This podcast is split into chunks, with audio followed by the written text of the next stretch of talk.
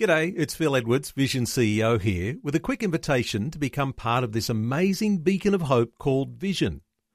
Together we can put our love into action to help people of all kinds build or rebuild their lives on the truth of God. Please consider the part you can play during our upcoming Visionathon appeal, remembering that it's your support that makes Vision possible, including this podcast. Life, culture, and current events from a biblical perspective. 2020 on Vision. Today, the South Australian State Director of Family Voice, David DeLima, is joining us. Hello, David. Welcome back to 2020. Well, it's good to hear you there, Neil.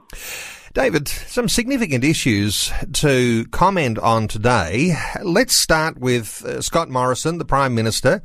Uh, he has uh, and is apparently today about to announce uh, that uh, he'll take a religious discrimination act to the next election. Uh, major change. Uh, what are your thoughts on that development?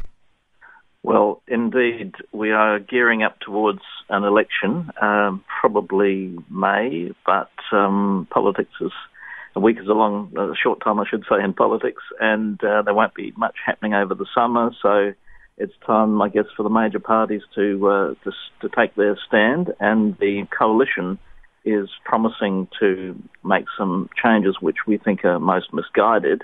Uh, but uh, the ALP is promising even worse changes, so there will be uh, a, a difference between the two parties come next election. So, David, this idea of a Religious Discrimination Act, this moves away from the idea of exemptions that have been the thing that have protected religious freedom. How do you think that might work? Well, we'll have to see what the Prime Minister has on offer. It is certainly necessary for people of faith to have the freedom of faith, uh, whether it's meeting in in churches or synagogues or mosques or whatever it is, or running institutions, be they primary, secondary, or tertiary. Uh, we, we believe as a society in freedom of association, freedom of faith. These are fundamental problems that are under attack. And so um, the, the proposal of government may well introduce some form of protection, but we'll, have to wait and see. But the, the real issue is that the, the government's also saying that it will remove um, from those institutions the power to um, to to expel students. Now, now this is solving a problem that doesn't really exist because, as far as anyone's aware, no, no students have been expelled from school on the basis of, of sexuality or sexual behaviour. You know, we, we want to deal pastorally with people who are struggling with those sorts of issues. Um, but the, the real fallout to that will be that the ability to teach and to uphold an ethos uh, will be under attack. And so currently, if, if a Christian school, for example, wants to teach about male-female marriage as being God's ideal and that everything else is not according to his plan and purpose, um, there is there is no difficulty in law doing that, but that freedom would be removed. So it's really it's really quite a sweeping proposal of the federal government, uh, assuming that that's what will still be there at the end of this day. Uh, interestingly, it looks to me as though the Prime Minister has carefully framed how he's going to present this uh, because uh, the idea appears to be that he'll ensure that religious discrimination is treated as seriously as racial discrimination or sexual discrimination. So in some sense, while people have thought of religious freedom as some sort of a lowly value that doesn't need to be valued, in fact, what the Prime Minister is doing is uh, it appears to me to be elevating that uh, to these other levels, uh, like racial discrimination, sexual discrimination. That'll have its problems, but at least it elevates that to an important level, David. Yes, it does indeed. so uh, that, in one sense, is a good development because it recognises the role of religion and that uh, if you were to take away uh, the role, particularly of Christian people in this nation who are providing hospice care and welfare and uh, shelter for the homeless and feeding the hungry, you, would simply collapse social welfare. And it's around 40% of students in uh, primary and secondary school who are in the in the church-based or Christian-based schools. So again, take that away, and, and you would certainly create a big headache for government. Um, however, having said that, uh, on principle, we don't like this idea of anti-discrimination legislation, and, and it's much better, much better for people to sort of work out their own differences um, according to their own capacity as thinking and and and uh, wise human beings. You know, they say sticks and stones may break my bones, but names will never hurt me. You know, we need to toughen up a little bit as society and stop trying to find legal remedies to all of our different problems. Uh, David, from what I can glean from press reports this morning, the draft legislation would include a provision for the creation of a Freedom of Religion Commissioner.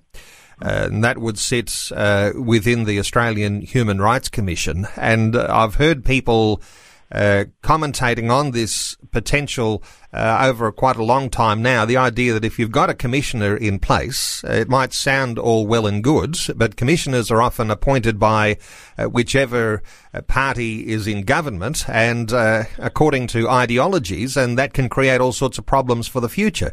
Any thoughts on the creation of a freedom of religion commissioner? Yes, this is also a problem because governments quite like to set up these institutions, and they also quite like the idea of saying, well, we've we've implemented these institutions and we've appointed a commissioner, and now we're stepping back because we wouldn't want to interfere with with the free flow of their work. But that's exactly the problem. You know, we we believe in representative democracy, and we believe believe in the accountability of the executive to the parliament which means at the end of the day that we can throw people out if we find their work to be unsatisfactory. We can't do that with these commissioners and with these uh, these various institutions. So that's a problem. Um, it's also a problem that we keep trying to think that government can solve these problems. Um, so Ronald Reagan famously uttered those nine words, uh, "I'm from the government and I'm here to help," and he said that those are the most dangerous nine words in the English language. Um, we keep making government bigger. We keep relying on legal remedies. We, are increasingly becoming a litigious society. Uh, we're, we're, increasingly uh, bringing matters before tribunals and commissions. We need to learn to, to sort these things out uh, over a cup of coffee and sitting around uh, in an attitude of, of, mutual respect, but recognizing that there are differences in society and we, we just have to live with the differences. Well, 2019 is shaping as a very colourful year politically. Not only are there uh, elections like the New South Wales state election and then the federal election, probably in May, as you say, uh, but all of these things are going to create all sorts of uh, anxieties and controversies. There'll be lots to talk about, and I do note that the government is going to be seeking feedback on the draft legislation. So no doubt, uh, Family Voice Australia will be, you know, be in there and making a prominent uh, submission. Uh, yes, we will. Yep. We will. In, we will indeed. Uh, it's going to be a busy year. In South Australia, we'll have uh, a full-term abortion bill being debated, probably prostitution, probably euthanasia being debated and federally, as you say, not only the uh, sex discrimination matter, but and, and religious freedom matter, but uh, also if there's a change of government, which is looking increasingly likely, uh, we'll have uh, the Republican question suddenly uh, thrust upon us. So it will be a big year. It will be a big year. Let's come to the other really important issue of today.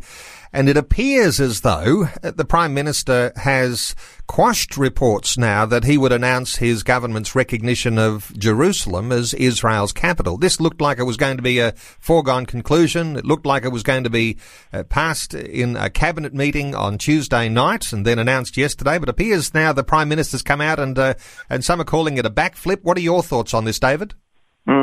Well, this relates, of course, to the recognition of Jerusalem as the capital of Israel. So that's what the uh, Israeli state wants. Uh, and it's proper for every nation, such as Australia, to say, well, it's your country. If you want that to be your capital, uh, that's where we will put our embassy and we will fully endorse uh, what you want to do with your country. So I think it's an entirely proper course of action. Um, the Prime Minister has been uh, possibly vacillating on the matter. We're sort of hearing different reports over these last um, two and three months now. Um, so I think the last thing he said was that we'll, we'll, we'll let you know when we're good and ready, as it were. So I, I do think it's still going to come through, but um, there may have to be some negotiation behind the scenes because this is a most tricky matter. And you're probably aware, Neil, that for many years the US Congress uh, persistently voted to recognize Jerusalem but no president would uh, would agree to uh, execute the decision. um, of both political parties. Um, Donald Trump has come along now, and whatever people might think about his politics or his policies, he is a conviction politician, and he's taken a, a, a stand based on conviction in relation to the uh, Jerusalem embassy. Uh, and I think he's right to do that, and I think that we are right if we also go in that direction. So all is not lost here. In fact, the Prime Minister Scott Morrison simply saying this is premature right now to discuss the issue. Uh, it had been anticipated that he'd make a hmm. decision that Australia would recognise Jerusalem as the capital and then sometime later, because of supposed cost issues, something in the vicinity of $200 million, which uh, some people would say is a delay stall tactic uh, in moving the embassy. But, but it's still on the agenda. But uh, at this point, uh, you can not be too excited about it because uh, he's saying it's premature to discuss the issue right now. So it's a matter of watch this space, more to come. Let's talk about uh, Jerusalem continued though, because we're coming up to Christmas time. And of course, we talk about Jerusalem, uh, Bethlehem, the birthplace of Jesus. Uh, Australian families have a connection to this Christmas narrative because, you know, we recognise Jesus Christ as Lord. Uh, what are your thoughts for the family at Christmas time? Yes, well, the the family is uh, something uppermost in our thinking, um, but not only the family, of course, the nation. Uh, and what is the nation but the sum of its families? So we have a nation which has a very strong Christian heritage, and that comes through each Christmas. But it also comes through in relation to our recognition of Jerusalem uh, as the capital of Israel. Jerusalem, in one sense, is the center of the world, and that's where uh, Jesus ministered. Um, he visited the temple there and the, the, the political announcement about his birth really occurred in Jerusalem, as you'll recall, when the wise men journeyed from the east following the star. They came to Jerusalem. Uh, that for them was the logical place to find the newborn King of the Jews. When they got there, uh, the King Herod said, "Well, that's my title," and uh, inquired and realised that not Jerusalem but Bethlehem would be the birthplace of the Messiah. So um, off they went uh, to Bethlehem, and instead of obeying King Herod to come back and tell him where the newborn Messiah was was to be located, uh, they slipped away, being warned in a dream not to tell him, because of course he had in mind to kill all the babies, uh, or to kill the baby, and ended up killing possibly a couple of hundred of, of boys there in Bethlehem. So uh, there's a lot to think about at Christmas for families, that's for sure. There are lots of twists and there are lots of deeper things that take us below the surface of a children's story of a baby being born in the manger. In fact, this family, we're talking Joseph, Mary, and the baby Jesus as we talk Christmas time, this is the most famous family in the history of the whole world. And there are a lot of things we learn from this family. Uh, things like the idea of family unity in a time when, uh, when, when, as we know from the biblical account, things could very easily have gone astray and Joseph could have put Mary away quietly. Mm. But he decided uh, when uh, he'd, you know, had a vision in a dream uh, that uh, he should maintain his integrity before God and to take Mary as uh, his wife. And uh, and so this family unity issue is a really powerful story and something we can glean from the from this. You know, people call them the Holy Family: Joseph, yeah. Mary, and the baby Jesus. It is remarkable. we see marriage there at the heart because they were engaged, and she tells him she's expecting a baby, but it's okay because it's from the Holy Spirit. And he simply didn't believe her. Why should he? Uh, but he could have had her stoned to death for adultery. But it says in Matthew's Gospel that he was a righteous man and had in mind quietly to separate from her because he did not wish to expose her to public disgrace. So there's this wonderful notion about him honouring her as an individual, even though everything was breaking down. But uh, he was comforted in a dream that God was in this, and therefore he should have no hesitation to take her. So we're seeing marriage and faithfulness and integrity really at the heart of the story. We're also seeing adoption, which is a bit of a dirty word in, in modern thinking for some reason, and yet uh, there's Jesus adopted as the son of Joseph. And of course, as Christians, we anticipate our adoption as the sons of God. Now, I realise that adoption is a hot potato. Many people have, uh, have trials and difficulties, but it is such a wonderful uh, pro-life alternative to abortion.